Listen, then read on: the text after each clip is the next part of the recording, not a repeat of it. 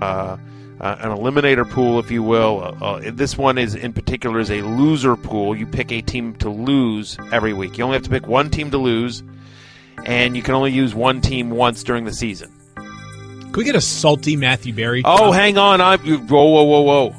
I'm not even there yet. I'm just preparing everybody for it. So I was in this group, over 1,800 people are thing, and you know it's and everything like that, and I'm still alive going to this week. Out of 1,800 people, plus 1,800 plus,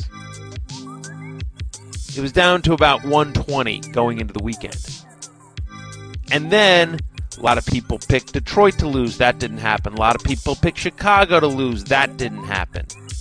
A lot of people picked New York to lose. That almost happened.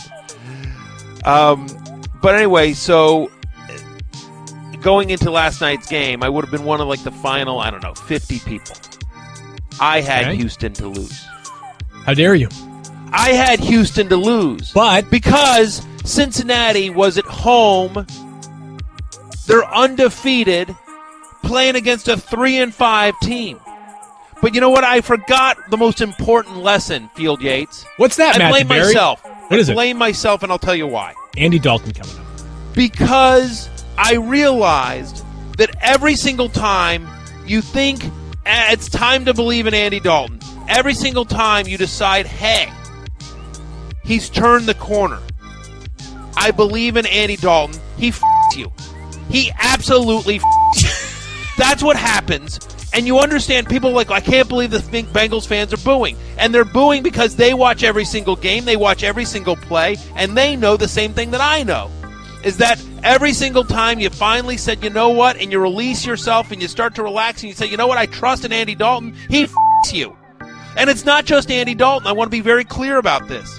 Yes, he missed a lot of throws. Yes, he threw bad interceptions. Yes, he couldn't get the offense in a rhythm whatsoever. Yes, he had Tyler Eifert down the sideline wide open that would have gone for a long touchdown that he completely missed. But it's not entirely his fault because Eifert had a number of drops that were terrible. AJ Green fumbles, uh, you know, when you're driving at the end.